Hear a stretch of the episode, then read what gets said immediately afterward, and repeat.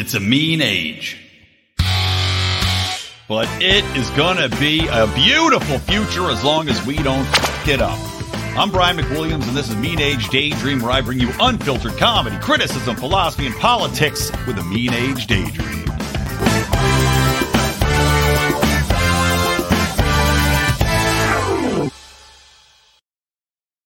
What is up, Buttercups? Welcome to Mean Age Daydream. I'm, of course, Brian McWilliams, and I've got some big news for you guys. Not just that you can listen to the newest Do Nothing Man, the live recording from PorcFest by joining our Patreon, patreon.com forward slash Lions of Liberty, or at lionsofliberty.locals.com, but also that I have mega huge news. I think many of you will uh, be interested in hearing. And it's not just that I'm so tired, because I am very tired. But that's not big news. That's like typical news, right? I'm an old man, 43. Last night, in the middle of the night, I wake up, my fucking middle finger hurts. My middle finger. Did I hurt the middle finger? No. Did I smash it on something? No. Did I close it in the car door? No. But every three minutes, exactly, a throbbing, sharp pain. I know there's a two different things, but it was a sharp, throbbing pain would shoot through my middle finger and wake me up in the middle of the night. So I'm exhausted. But that's not the news. The news, guys, is that I am now uh, very proud to share with you that I have taken on the role of communications director for the Libertarian National Party. Now, as you know, most of you probably know I have a very good relationship with Angela McArdle, the chair. She and I are friends. And this came about very quickly. Um, you know, at PorcFest, if you listen to the live episode I did with Angela and Matt Kibbe, we talked about how I've got some ideas for messaging where I, what I think would be helpful to grow the party, where I think we need to go to communicate, to grow, to, to inspire people, to get people to believe in what we're doing and not be so negative, right? Uh, a party of positivity. And Angela called me out. She says, okay, well, let's talk about it. So I set up a call with the, the head of marketing, Carrie, and uh, things just kind of snowballed very quickly to the point where now I am the communications director. So I'm happy to take this role on. I have some very strong feelings about where we should go, as I mentioned. I'm going to tie this in with freedom futurism, and I encourage you all to keep an eye out. So I'm just starting. I mean, I, it'll be my second day doing this uh, as of when this podcast airs. And of course, we're already busy because RFK, uh, well, not RFK, Trump just got indicted. We'll try, we're going to talk about that a little bit, but we're jumping right in. You know, it's it's feet first, and I invite you to give me feedback. I invite you to follow me on Twitter at Brian McWilliams. I will definitely talk about some of what we're going to be doing, the things I can talk about on the podcast. So I invite you to check in on that and uh, I'll do, you know, updates where, where possible. Obviously, there's some things when you're working for a political party you don't want to share, but I will share some of my thoughts, some of what we're working on, uh, as long as I get the the okay from Angela on that. So stay tuned. But it's exciting news. I hope you guys are as enthused as I am about me taking on this new role, and hopefully I can help move the needle.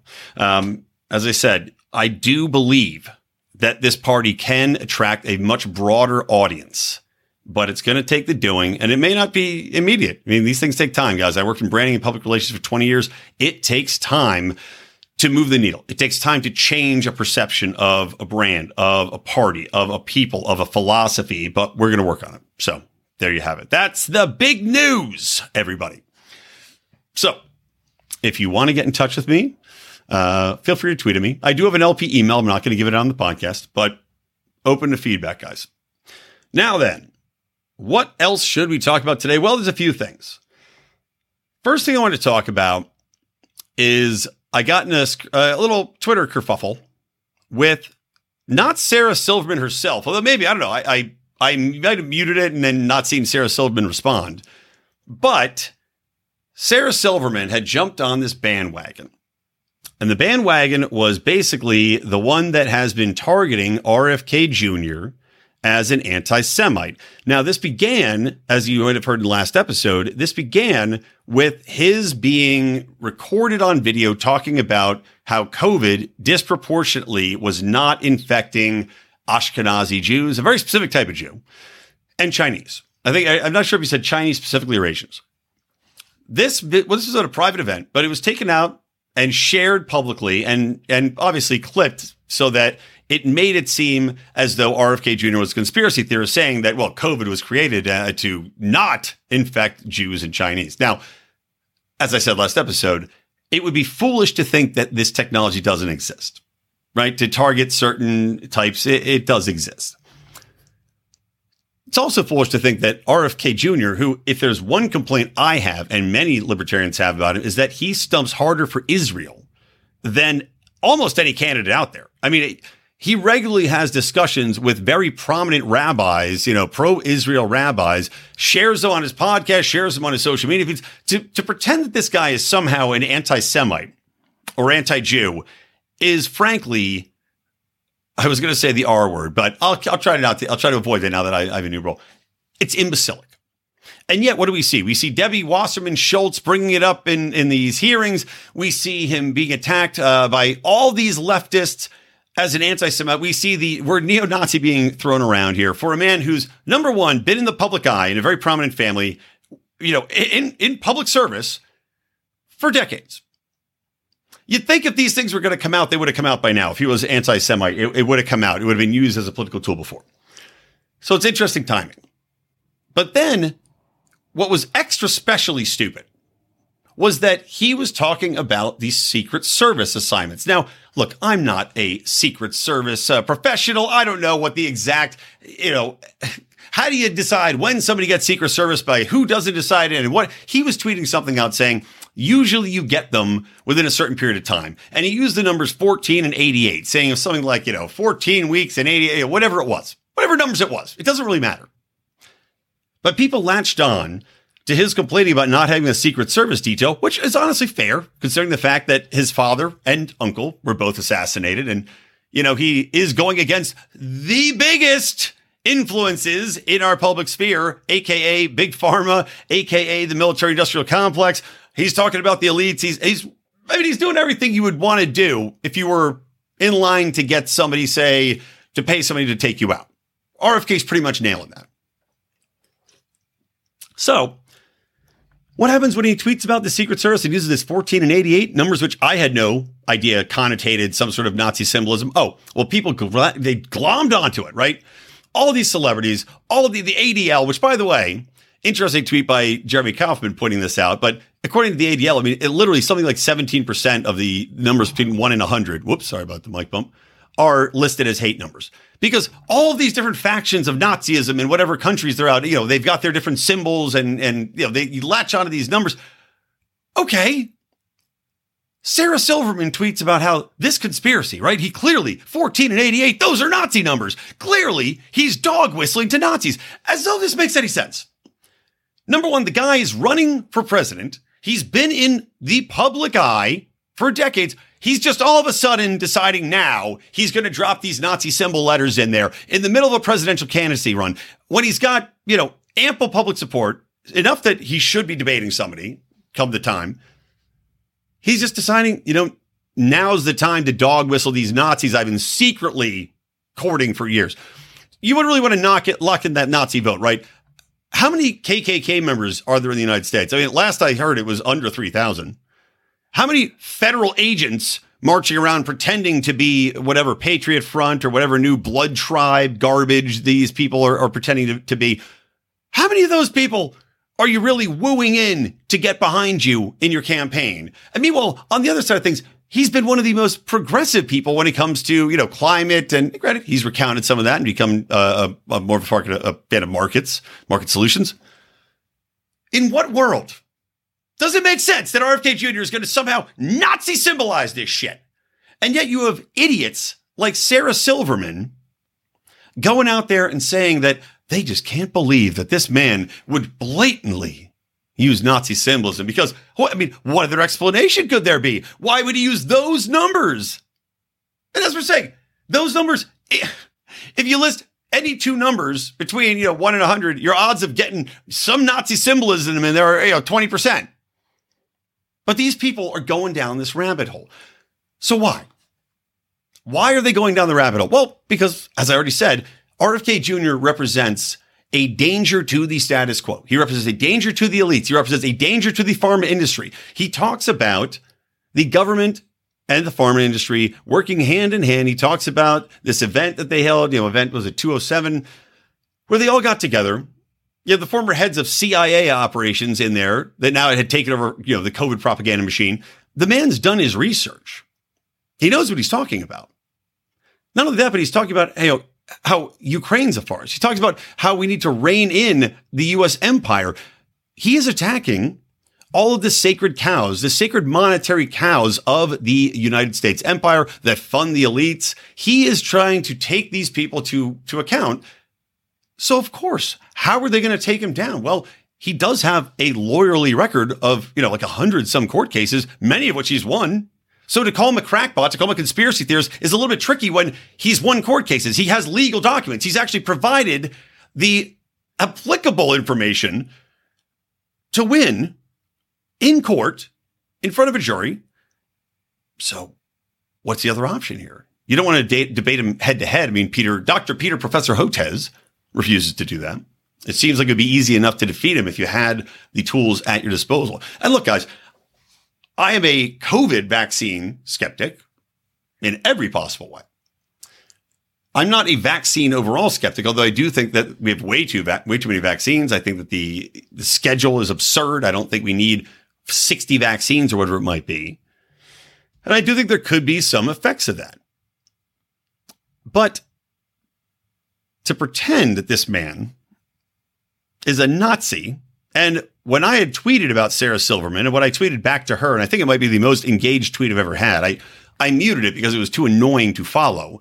But at the last time I, I checked, it had, you know, a, a thousand plus likes and people responding to me and saying, well, and what, oh, the tweet I responded to, let me read it to you. I said to Sarah Silverman, I said, you know, uh, I thought I lost all respect for you when you turned on fellow comedians for doing the same type of humor that made you famous, which she did but now you've hit a new low. And then I tweeted out saying that I guarantee you, Sarah Silverman mocked conspiracy theorists during COVID. I guarantee you. Saying, oh my God, can you believe these idiots believe the lab? Like, can you believe these idiots believe that masks don't work? And yet, here she is, parroting one of the most idiotic conspiracy theories ever put out there. And why? Because she watches MSNBC or because she follows the Anti Defamation League or AIPAC or whatever, whatever it might be, whatever special interest group that it might exist out there that wants to take out RFK Jr. because of the danger he represents. And the easiest thing to do, as it always has, always will be, Ron Paul on record saying that AIPAC, one of the greatest evils because of how they operate and how they, you know, undermine people. It's just too easy to say you're anti-Semitic. Virtually anything makes you anti Semitic. It's just a matter, it's like three felonies a day. Virtually anything will make you anti Semitic if you look into it. They're scared of him. And this is the easiest way to take him out is the social assassination of RFK Jr. Because who are most likely to fall in line, to be fooled by a social assassination, an assassination on the merits of hatred and bigotry? Well, it's the people on the left who of course are who he's trying to attract to take away from Joe Biden's base. There you go. So, fairly straightforward, isn't it, when you put it all together? Apologies, guys. I'm thirsty. I was out in the sun today at an event and it has made me very thirsty. Okay, so there you go. There's RFK. Let's move on to the next topic here. So, Trump just got it. This doesn't sound like I just take on this role with the LP, and now all of a sudden right out of the gate, we got to talk about this Trump indictment. So let's talk about it. First things first, I do not think this indictment should have happened. I think it's absurd. I think everything about January 6th and Trump's involvement is absurd. I think that these people being in prison for their role, I mean, maybe there's a couple of them you could argue, you know, if they breach the whatever, but still, it's public property. You have a right to protest. You have a right to to be on public land, and the life sentences, almost almost life sentences for many of these people, is clearly sending a message. I'm not going to say that it was 100% set up to be a conspiracy theory to trap these people to make the argument that white extremism is the greatest threat to America, as Joe Biden has claimed. Of course, that is ridiculous. And to essentially usher in this era of social media censorship and tracking, which now, fortunately, for the time being, has been knocked back a little bit. But I'm not going to say that there's nothing to it either. But regardless, Trump's role in this as a, I don't know, they're, they're saying somehow he is responsible for the January 6th uh, actions and more so, this was, in fact, it, it's more than just trying to get him on the, the uh, quote unquote assault on our democracy at the, uh, the, the Capitol building. Really, what it comes down to is they're trying to say that he is undermining our democratic elections. Now, the argument they're making for this from what I can tell, because this just got dropped, right? So I have not had a chance to read the whole indictment. I'm going off of news reports, but the four counts of, and three charges from special counsel Jack Smith conspiracy to defraud the United States, conspiracy to instruct an official proceeding, obstruction of an attempt to obstruct, a lot of ex- obstructions in here, an official proceeding, and conspiracy to deprive citizens of the free exercise of constitutional rights. Now, I don't. I don't understand how you're supposed to justify that last one. Deprive citizens of the free exercise of constitutional rights. That seems like something you could sue the federal government on every single day of every single year.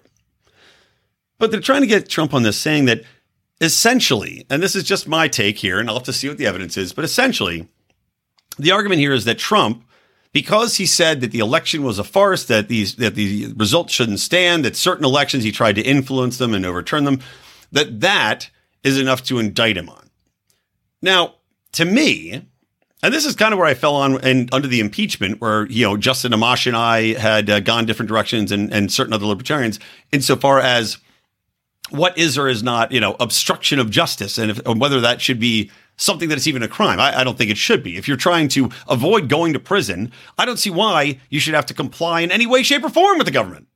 I'm sorry. I just don't, I don't see that, especially if you think you're innocent.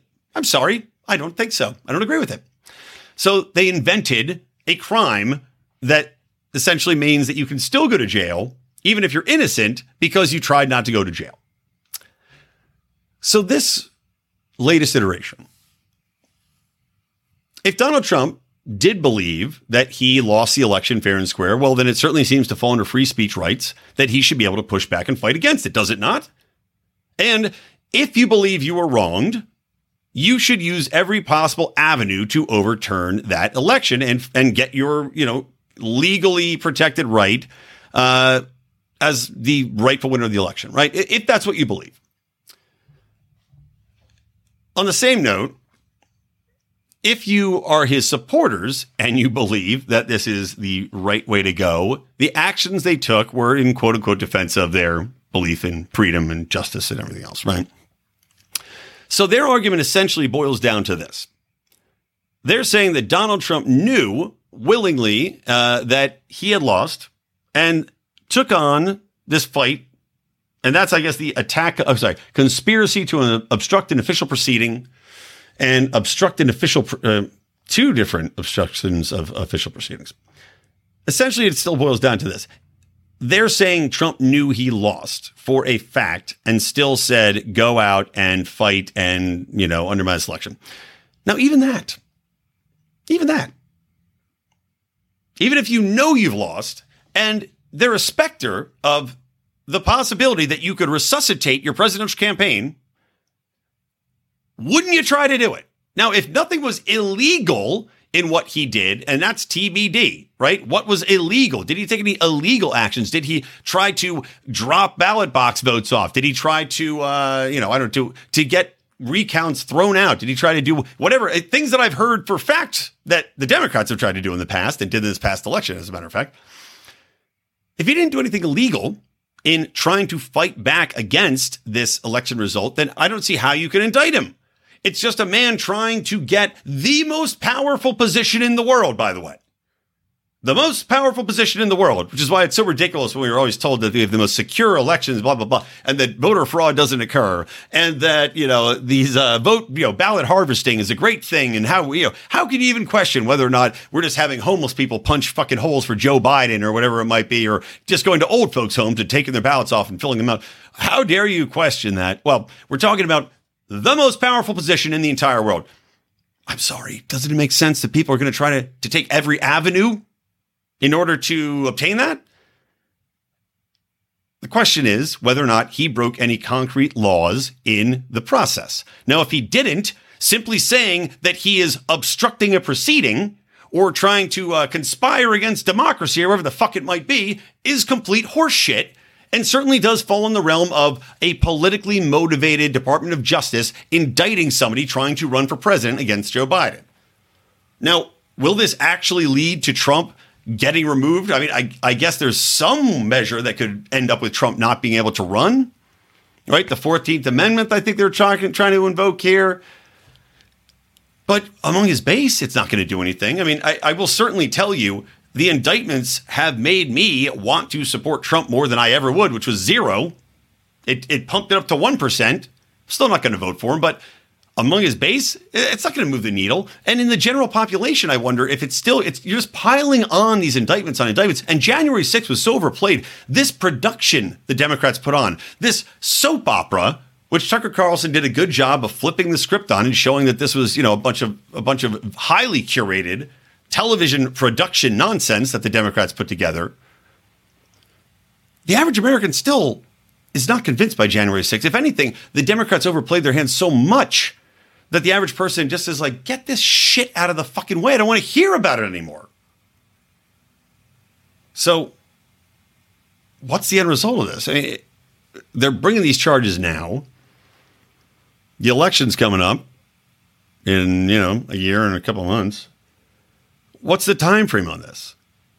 And and honestly, it it makes me wonder. I mean, Trump's so solidly in the lead now. I would think that it's because they want Trump to run because he's the easier candidate to take down, right? I mean, people hate Trump so much that I would think that uh, DeSantis would easily take Biden now. Now, like, the polls aren't agreeing with me, which kind of blows my mind. But maybe the Democrats want to lock him in because they've got the info. And granted, at the same time, it's a great distraction, right? You indict Trump right in the middle of Devon Archer testifying. If that's a, a coincidence, it's a hell of a coincidence. Throw some shit against the wall, right? Well, let's change the media cycle. Let's give the uh, the leftist news media something else to focus on, since they don't want to talk about the links with Joe Biden and Devon Archer, which we'll talk about in just a moment. But I don't know. It seems very thin to me. Seems very thin. So we shall see if they overplayed their hand again. Now, Devon Archer. Devon Archer. So, Devon Archer, here's the problem with Devon Archer is that much like all of these different testimonies of Hunter in the past, corroborating this is going to be very difficult. Devon Archer is saying that Joe Biden was on these calls. He was saying that there was definitely money that was exchanged, a quid pro quo, and that they were being paid. There we go. I gotta fix my screen. That they were being paid, you know, uh, tens of millions of dollars, eighty-three thousand to, to work on this Burisma, and that Joe Biden had worked to protect Burisma, and you know, basically had had forced this in there. That's that's the crux of what he was saying. But the problem is, you need the guy from Burisma to corroborate this. And, the, and Burisma, the executive of Burisma, has said that he has recordings of Joe Biden on the phone talking about this, you know, concrete evidence that he kept as basically blackmail or uh, an assurance plan that he wasn't going to get screwed. Great. That came out in an FBI document. Chuck Grassley talked about it, but have we seen it? No. So at this point, it's hearsay. Now, there's a lot of smoke here, right? Where there's smoke, there's typically a lot of fire. And with the Biden administration, it seems like there's a constant smokescreen going on here, especially when you've got a crackhead who is careless with his laptops, careless with his business dealings, careless with his his father, careless with his sperm. congrats, congrats to Joe Biden, by the way, on finally acknowledging his seventh grandchild, which just happened. Good job. Finally, Joe, because you know why? Because his polls hit such a low and he can't lose those suburban white moms. So you gotta take, you know, I gotta take a little credit for Navy Jean there. Navy Jean is not my daughter. Do you think that she named that stripper named her kid Navy Jean because it sounds good in that song and they could have used it in court, you know, to go after Hunter Biden? I do. So you've got Biden out there now. It certainly looks as though he's complicit. But I don't see, unless they're going to do a full scale investigation, which the GOP will clearly press for, and there is a highly, highly, uh, you know, good possibility that they'll do that. But even so, it kind of is the Trump thing all over again. if Biden's going to run or not, it would be by the time it's resolved, probably too late. But at the same time, it's a very useful tool for the Democrats to pressure Biden out. Now, I, to my credit, had called this. I said, what's going to happen is that the Democrats are turning on Biden. He looks weak. He looks doddering and old and foolish. They need to get him out because the only concern now is that he's going to be so inept by the time we get to this election cycle, these debates. You know, Mitch McConnell up there just, you know, stroking out, going to his turtle shell. They've got to get him out. So I told you, I said Hunter Biden, you could tell that this is changing because the media, unlike the last time when they obfuscated, where they said it was Russian disinformation and the media covered this up and censored it and Twitter removed the New York Post. Well, this time around, they covered it. They covered everything about the Hunter Biden laptop. That was your indicator that this worm was turning, that these people are now getting the message. We got to get Joe out. So here's Devon Archer, right? Here's the uh, Department of Justice, you know, quote unquote, threatening him with uh, jail time and then pulling it back. I don't know. It's all very shady, but it is looking like this is going to be a good way to get Joe Biden to resign or at least not run for a second term. Now, they might call it a medical issue, they might call it for whatever it is, but the pressure is clearly on. And now the Democrats say, look, we're going to let this investigation go on into your personal life, into Hunter, and maybe some of your kids end up going to jail. You know, we've got pictures of your granddaughter with the CEO of Burisma, who was supposedly, you know, ousted, but here, here they are a year later taking photos together. So they can use that pressure lever. And then Joe will fade away. So there's that aspect. But there's also something here like, even if nothing comes of this, and the Democrats are now saying they're acknowledging that he was on calls, which is interesting. Again, interesting. They're acknowledging, well, Joe was on calls, right? I can't remember what what senator or what lawyer was saying it. He "Oh no, oh, he was he's talking about the weather. Just talking about the weather, man."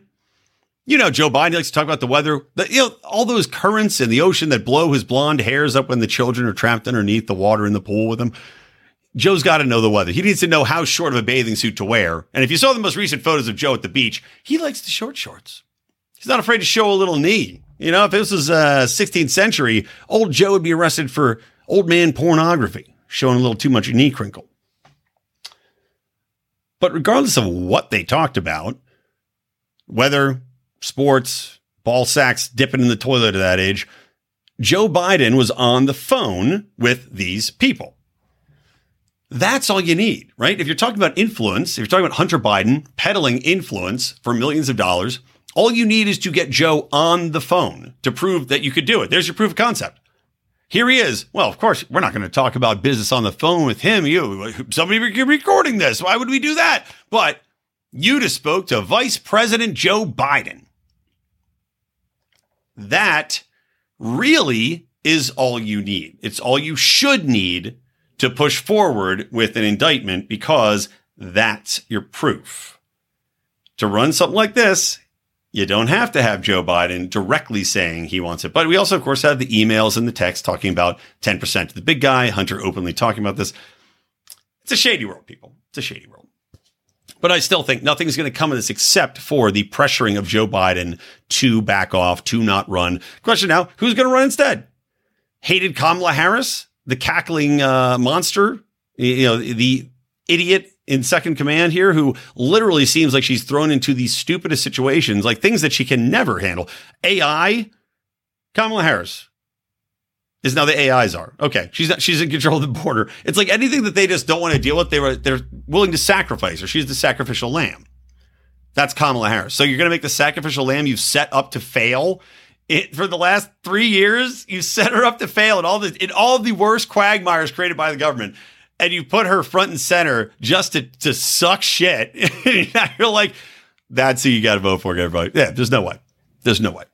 They're gonna they're gonna phase her out. Watch. There's there's no chance Kamala Harris is to be your number one candidate. All right, let's move on. Next topic here. Talk about half an hour. Good, that's not too bad. We'll do another uh, another few minutes on this because this was too interesting not to talk about. And pause. I got my mouth dry. I got to take another sip of water. So this is very interesting, but comes with a little caveat.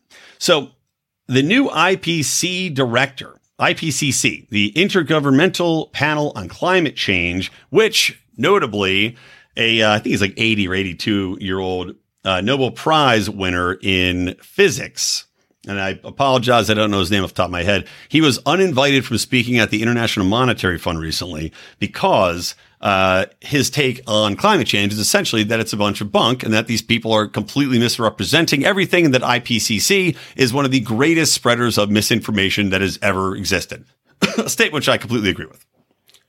So, the new IPCC chairman, whose name is Professor Jim Skea, he is now on record talking. This is from uh, talking to Der Spiegel, Der Spiegel, out of Deutschland. He says, the world won't, won't end if it warms by more than 1.5 degrees. If you constantly communicate the message that we are all doomed to extinction, then that paralyzes people and prevents them from taking the necessary steps to get a grip on climate change. Now, this is as he predicts that the world will exceed the 1.5 degrees Celsius uh, level of warming, and that governments, of course, have failed to adopt sufficiently ambitious policies.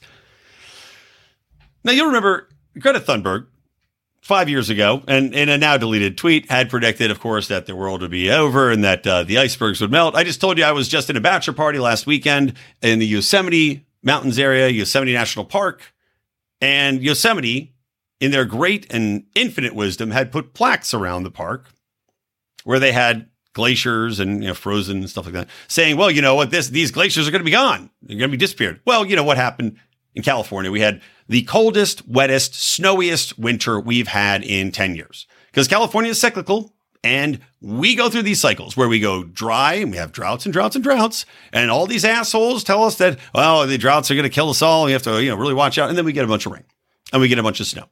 And they told us we'd never have mountains with snowpack on them ever again. And guess what? We had the deepest, highest, longest snowpack that we've had since I've lived here. But nobody wants to talk about that. They only want to talk about how now everything's hot. And by the way, I can't remember if I talked about this in the show or not. Hilariously, all of these news stations have changed their weather maps. What used to be, if you're old like me, I'm 43, as I mentioned earlier, what used to be the weather map was you would have the map and it would be blue when it was colder than usual. Green was normal. Yellow was kind of warm. And then you'd have like orangey and then red was like real hot, like 115, right? They changed the weather maps.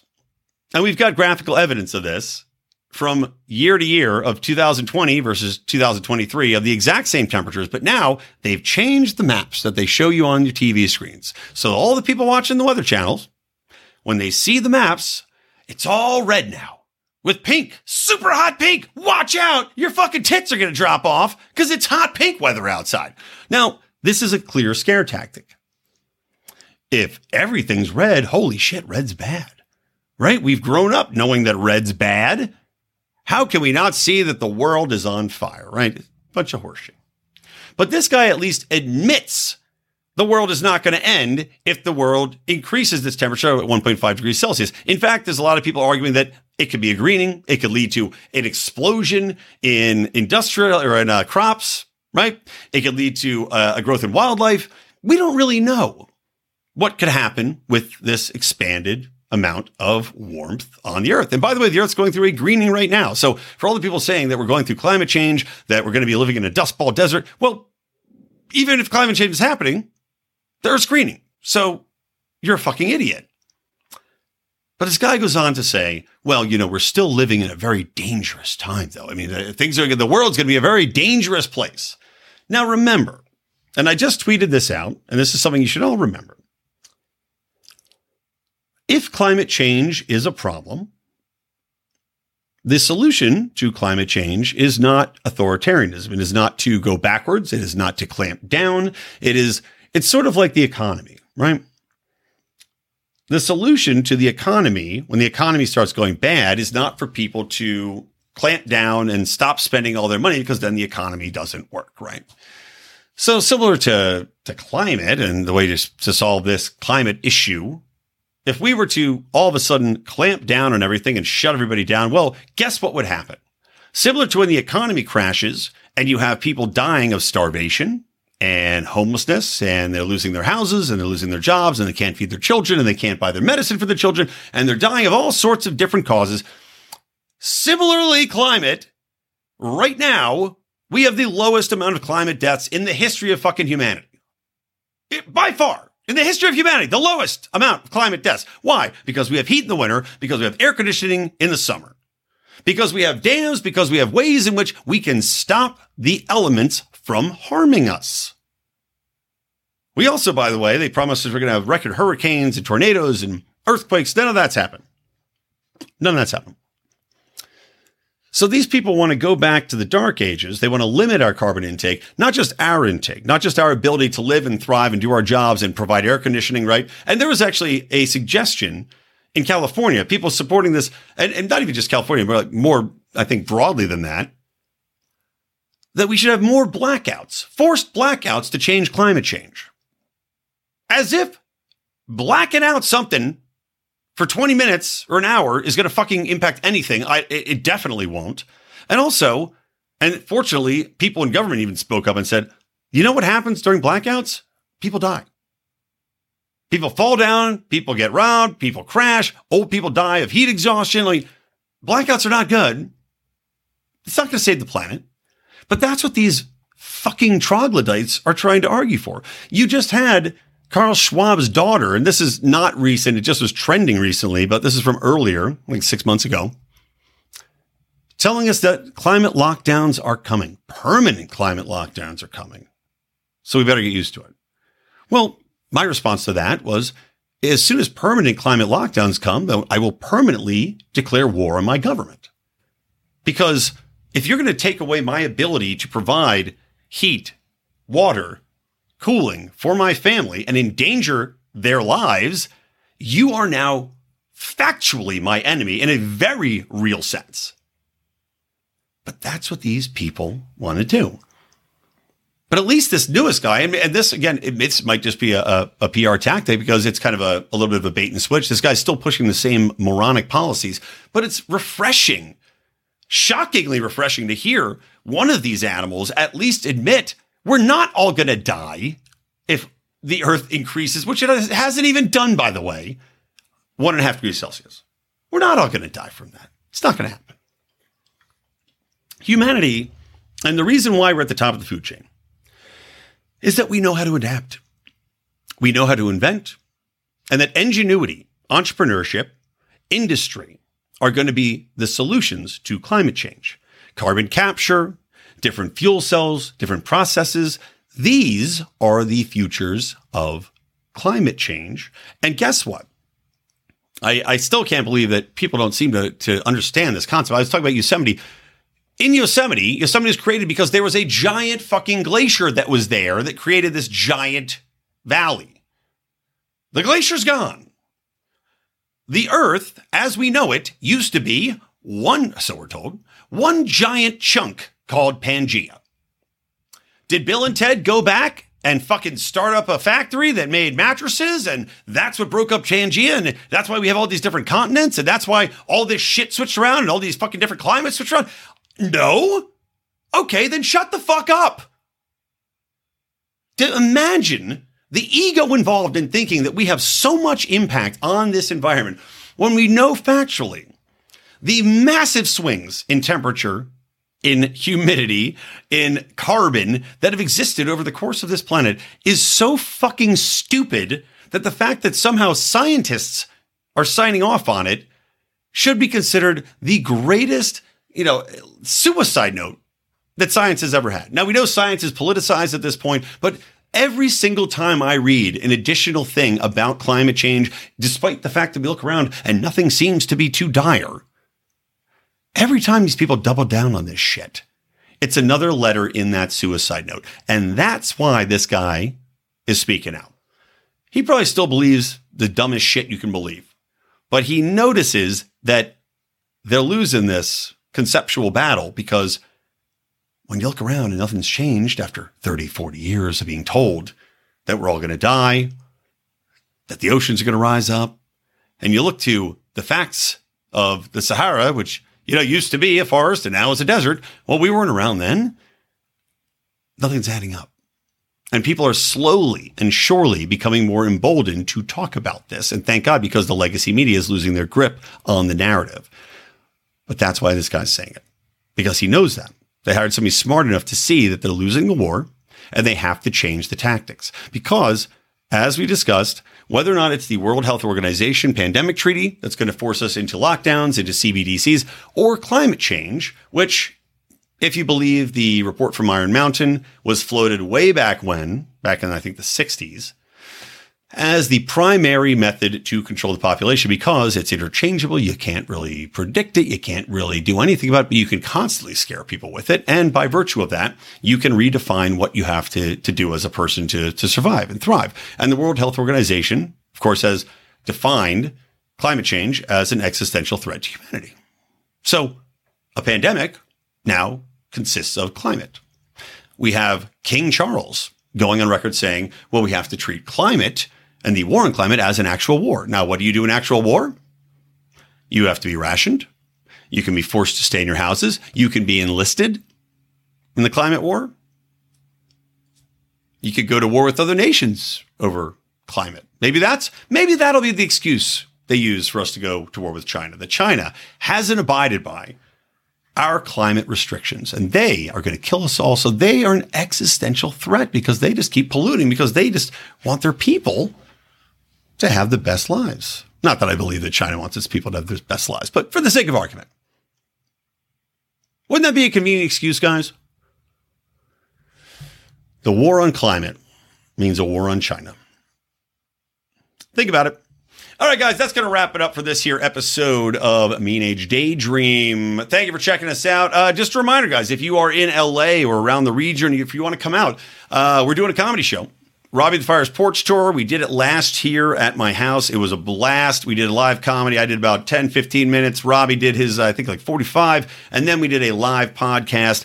Afterwards, we rolled out to my bar just down the street had a great time. So if you want to come watch some comedy, drink with us at my very own house, which again, we'll see what the state is. It's going under construction in two weeks, but the porch should be fine. Yeah, it'll be all right.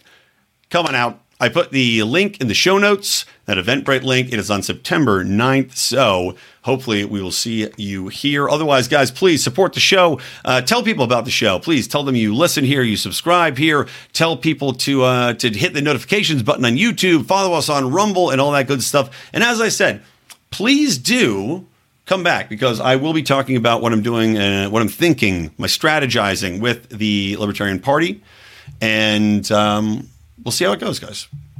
We'll see how it goes. All right, that's it for me, Brian McWilliams from the Lions of Liberty Network from Moonage Daydream. Keep those electric eyes on me, babe. And keep that ray gun to my head.